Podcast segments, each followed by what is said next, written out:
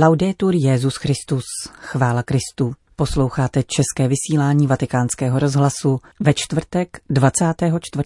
prosince.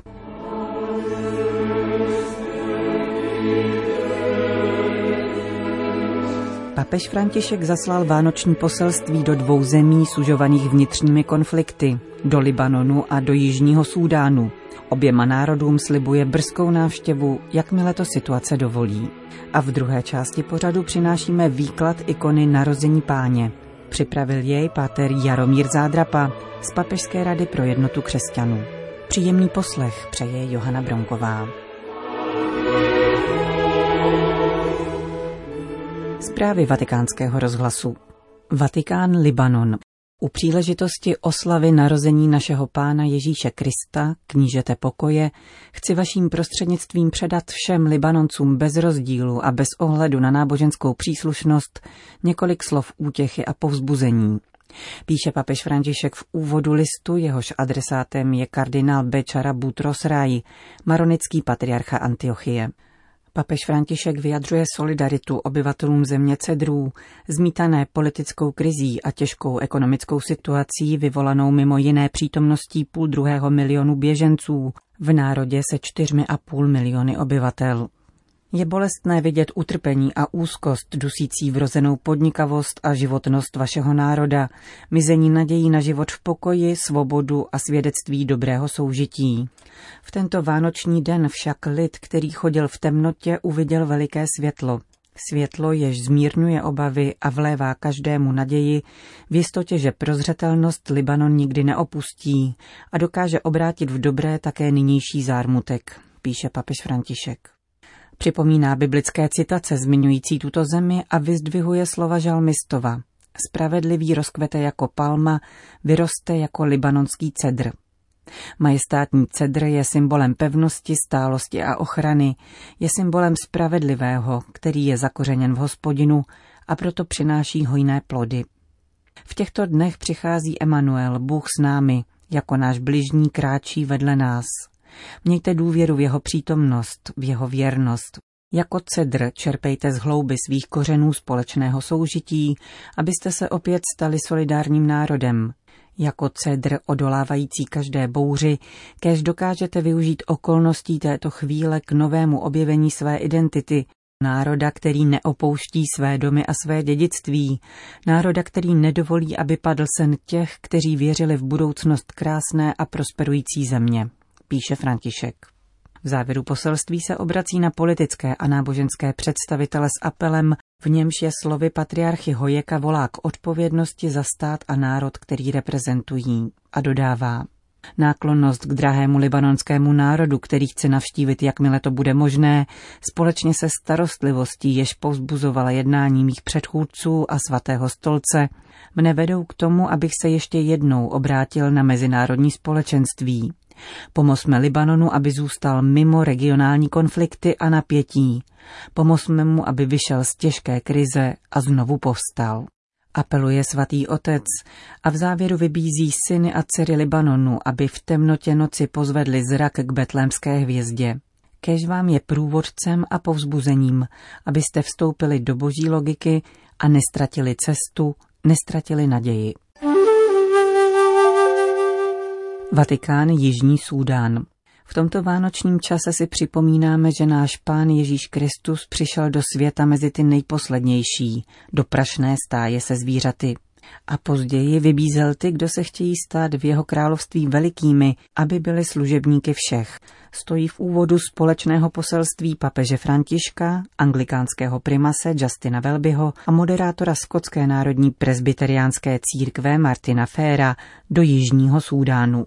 Náboženští představitelé ve svém vánočním poselství připomínají mírovou dohodu, k níž se vláda a opozice zavázala na schůzce spojené s duchovními cvičeními v dubnu loňského roku ve vatikánském domu svaté Marty. Potvrzují také svůj příslip návštěvy této země, jakmile se situace normalizuje.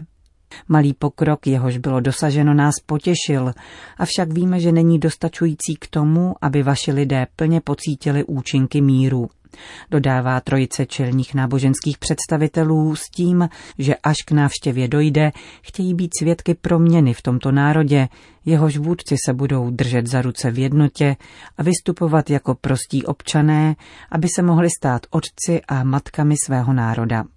V závěru ujišťují o svých modlitbách za posílení důvěry mezi jeho sudánskými představiteli a za větší velkorysost ve službě jejich lidů. Modlíme se, abyste zakusili pokoj převyšující každé pomyšlení ve svém srdci a v srdci svého národa. Píší ve společném poselství papež František, anglikánský primás Justin Welby a moderátor Skotské národní církve Martin Fair.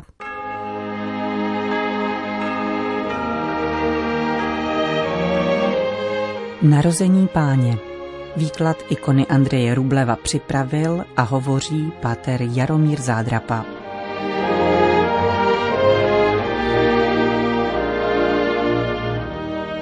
Svatý Maxim Vyznavač píše, že vtělený Kristus je ohniskem, ve kterém se zbíhají všechny linie vesmíru.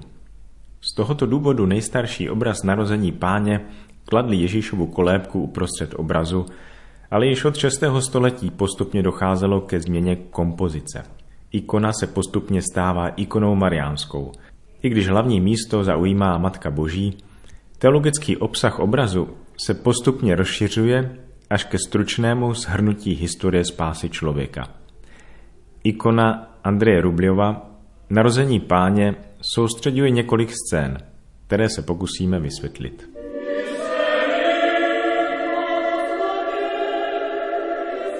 Mudrci, putující z východu vzhůru směrem za hvězdou, jsou obrazem lidstva při hledání ztraceného ráje a lidského úsilí, které se snaží proniknout do božího tajemství.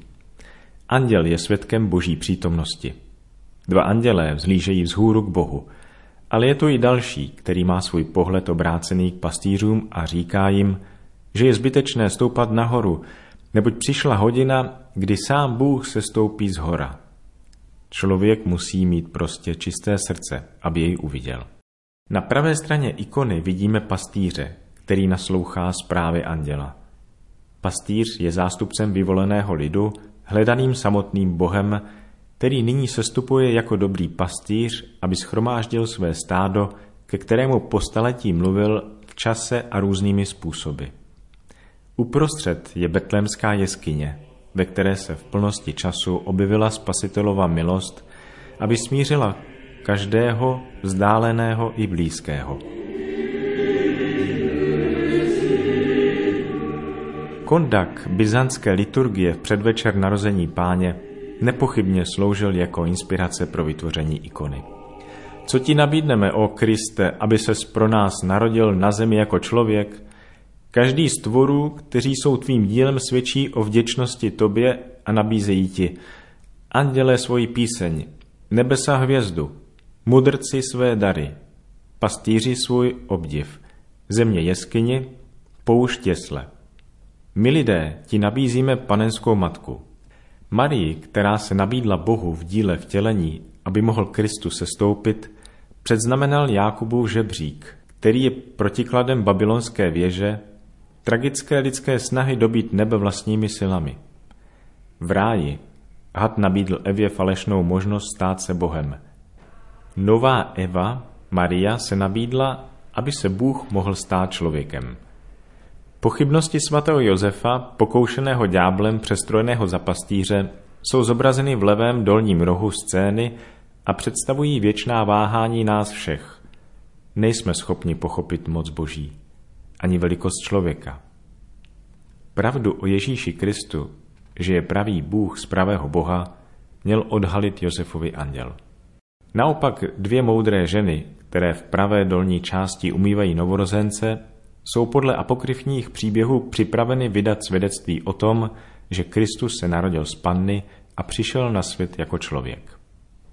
Pokud je pro řeky spasitel život vesmíru, pro Židy je vyvrcholením jejich historie. Kořen Jeseho symbolizuje splnění slibů, které dal Bůh Abrahamovi a jeho potomkům. Nad jeskyní září hvězda, která přišla do Betléma. Církevní otcové ve starověku museli reagovat na mnoho deterministických přesvědčení o předurčení člověka. Pokud se člověk narodil pod hvězdou, jednou z mnoha, která vytváří nehybné souvězdí, jsou to tedy dějiny a život člověka, který se měl odvíjet pod vlivem souhvězdí. Když se však narodil Kristus, byla to hvězda, která se přemístila, protože to byl on, kdo určil její směr. Podle svatého Ignáce z Antiochie narozením Krista pro nás křesťany přestala platit astrologie, neboť neúprostná vláda osudu tak uznala v boho člověku pána kosmických sil. Radostnou atmosféru ikony však naruší smutné pocity, neboť v narození Krista je zároveň přítomná předpověď smrti. Jeskyně, která je ve středu ikony, má podobu hrobu. Kolébka, do které je položen, je hrobem a plenkami dítěte jsou pruhy plátna, do kterého bývá zavinut mrtvý. Ježíš se rodí, aby zemřel. Tvář matky, té požehnané mezi ženami, je plná zármutku. Jako všechny matky, také Maria rodí syna, který jednou zemře. Tentokrát však proto, aby svým vzkříšením dal život všem evinným synům. Když ikonografové malují vzkříšení, zobrazují obvazy někdy stejným způsobem, ale bez těla Kristova. V tom tkví nadčasovost ikony. Narození je již spolu přítomné se smrtí. Adam a Kristus jsou ve skutečnosti současníci, nikoli v historickém smyslu, ale ve smyslu dvou souvislých realit lidstva, hříchu a vykoupení. Jeskyně narození je temné místo. Světlo, které přichází do temné jeskyně světa, jí prostupuje, ale vlastní ho nepřijali. Na druhou stranu v ikonách nesmí nikdy zvítězit smutek. Pokud existuje bolest, je třeba vidět její účel a cíl. Celá kompozice naznačuje obnovený nebeský mír, který je cílem vtělení. Sarkofág, do kterého je uloženo dítě, je současně jeslemi, žlabem, kde zvířata nacházejí potravu a proto také u nich stojí vůl a osel. Symbol jeslí je krásný obraz, ke kterému se Lukáš ve svém evangeliu několikrát vrací. Jaký je jeho význam? Když byl člověk vyhnán z rajského Edenu, byl oblečen do zvířecí kůže. Někteří otcové vysvětlují, že od té chvíle člověk vnímá svou tělesnost zvířecím způsobem. Neustále bojuje o přežití a má strach ze smrti. Vrací se ke svému žlabu, tedy ke hříchu, aby uspokojil tento instinkt. Každý z nás má hřích, ke kterému se stále vrací, protože od něho očekává malé uspokojení a sebeuskutečnění. Člověk hřeší, protože více věří hadovi pokušiteli a doufá, že bude jako Bůh. Podobně jako by se Eva neustále snažila brát plody ze zahrady Edenu a doufala, že dříve nebo později najde ten pravý.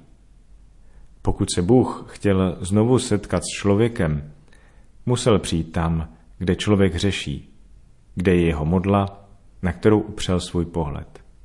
Skutečnost, že je Kristus položen do jeslí, tak nabývá velkého významu. Kristus se snižuje na úroveň člověka. Zříká se bytí Bohem slávy a přichází do jeslí, do místa, kde je člověk, který se vždy vrací ke svému hříchu. Bůh se stupuje tam, kde jej člověk bude moci najít. Tato ikona je také příslibem Eucharistie, to je smrti a skříšení Ježíše Krista. Tak, jako je chléb zničen tím, že ho jíme, abychom přežili, tak se Kristus nechá zničit, abychom my žili a pochopili, jak dobrý je Bůh. A kdo zakusí, že Bůh je dobrý, vrací se k němu a žije, protože On je život. Umírající Ježíš se stává chlebem života. Blažený, kdo jí z tohoto chleba, neboť bude žít na věky. Slyšeli jste výklad ikony narození páně od otce Jaromíra Zádrapy. Končíme české vysílání vatikánského rozhlasu. Chvála Kristu, laudetur Jezus Christus.